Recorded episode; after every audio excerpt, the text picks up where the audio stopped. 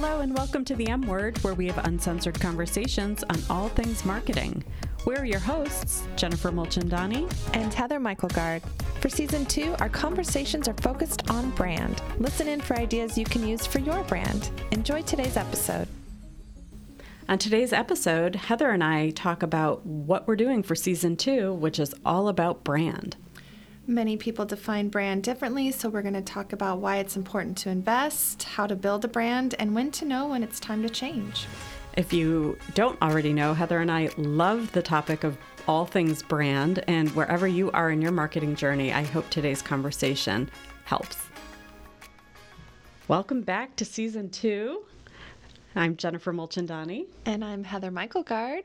And it's great to be here. And today we're just talking amongst ourselves because we thought it would be helpful to set the stage of uh, what we're bringing this season, which is a little bit different than season one, where we talked a lot about origin stories and tactics to grow and a lot about digital marketing, very specific marketing. Uh, tools and tricks, um, which I think was great, and we had wonderful feedback. But we wanted to change the tone a little bit this time. Yeah, this season we're going to talk primarily about brand. And brand is not as tactical as some of the things we talked about in season one. I think a lot of people define brand differently, Jennifer. And so you and I are talking to business owners about how they define brand because it really is it's more than a logo it's more than your font it's more than your your colors um, it goes beyond that yeah what i found interesting so far uh, is we've talked to a number of people, and when, when asked, tell us how you define brand, the the range of responses is is all not all over the place, but it is kind of all over the place. And the, at the end of the day, you might think, well, who cares how you define it?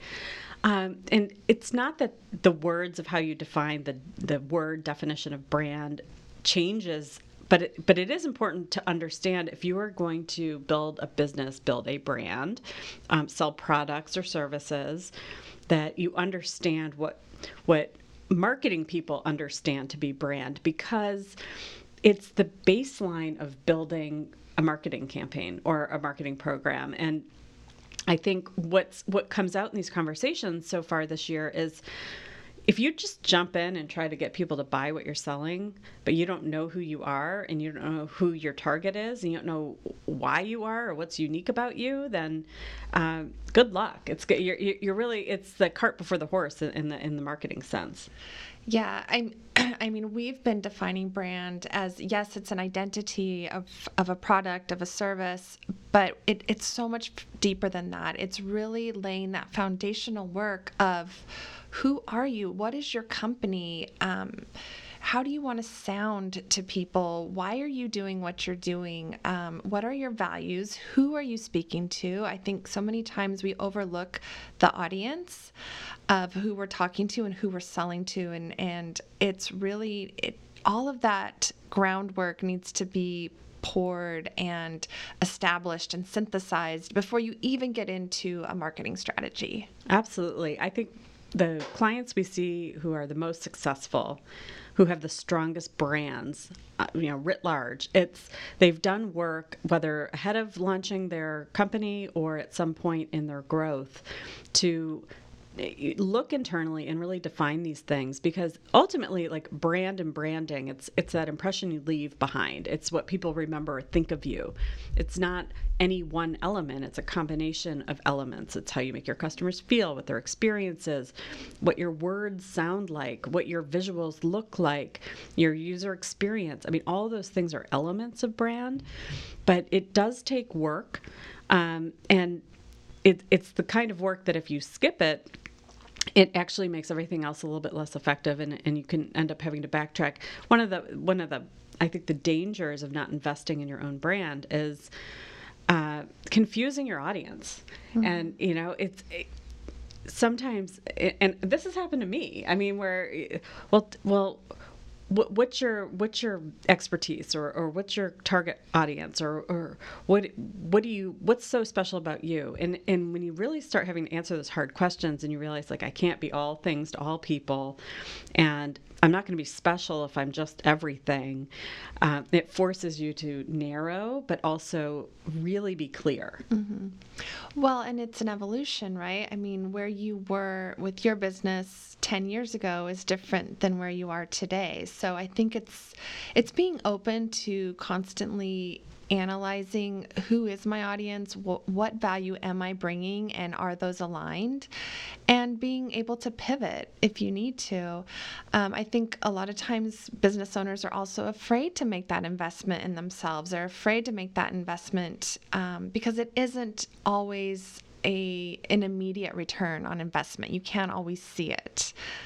Yeah, it's it, it is hard to define our ROI on brand. I mean, and we see this in advertising when you're doing like brand campaigns, which is really just awareness, getting your your business in front of people's eyeballs, building an understanding that you exist is is different than doing campaigns that are lead generation or doing conversion campaigns or measuring other tactics whereas brand becomes that intangible. And in some you know in brass tacks we might see you know print advertising is much more that's branding. I mean you can have a call to action but you can't measure it. Mm-hmm. um, whereas digital is all about the data and that's but but back to the investment in brand it's even if you are doing it yourself and i caution people about doing doing that hard work of brand without outside help and it doesn't mean have to hire a business consultant to do it but it's having having an outsider who isn't necessarily um, so close to what you're doing or who you are that you don't see your own blind spots and they challenge you mm-hmm. um,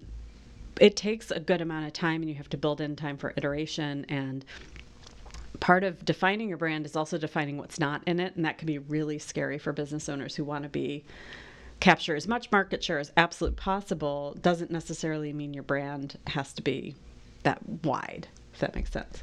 Yeah, I think it's so important to, to create a focus group and to ask people that aren't as close to the product and aren't as invested.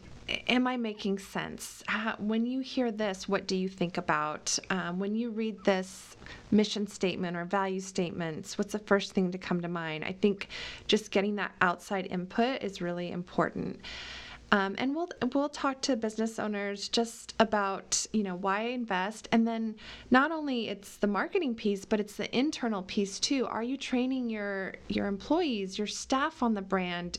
Are they bought in on this brand too like getting them excited about it and getting them to go out then and talk to the world about about what you're trying to do sell offer um, it's really important to get that internal buy-in too i mean I've, I've said this before but we do a lot of brand training um, and we'll go into a business or an organization and, and, train employees on getting everyone around the same page or board, boards of directors and I, I often say who in the room is responsible for marketing here you know and the one or two people will raise their hand and and I say, no, actually, you all are. You are, by virtue of the fact that you might be at somebody's dinner party and they say, Where do you work?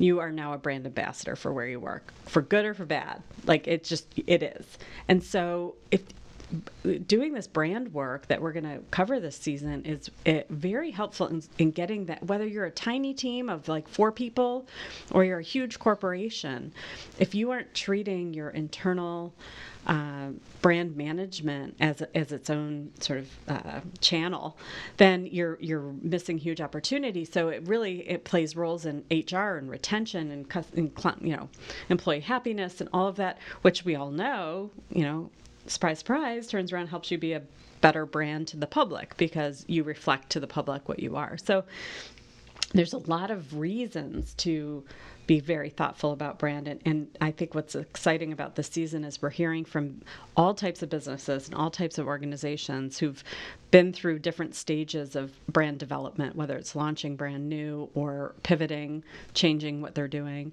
um, and you know the pitfalls and the payoffs um, that have come out of these conversations. I think are going to be helpful to, to to you if you are listening to this and wondering if you're doing enough around your own brand and, and you want to learn from people who've been through it.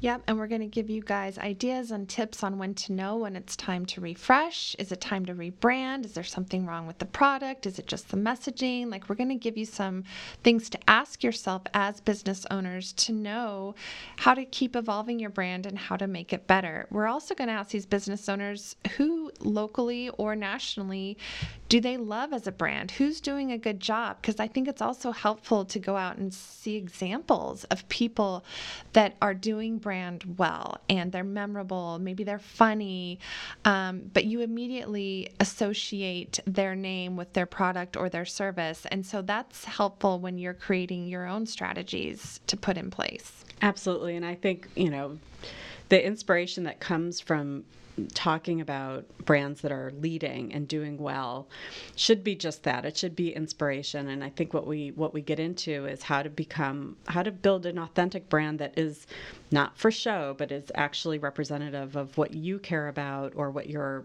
you know your owners care about or your customers care about so that it isn't about doing or trying to be who you're not but it's about really focusing in on who you really are authentically and letting everything else flow from that.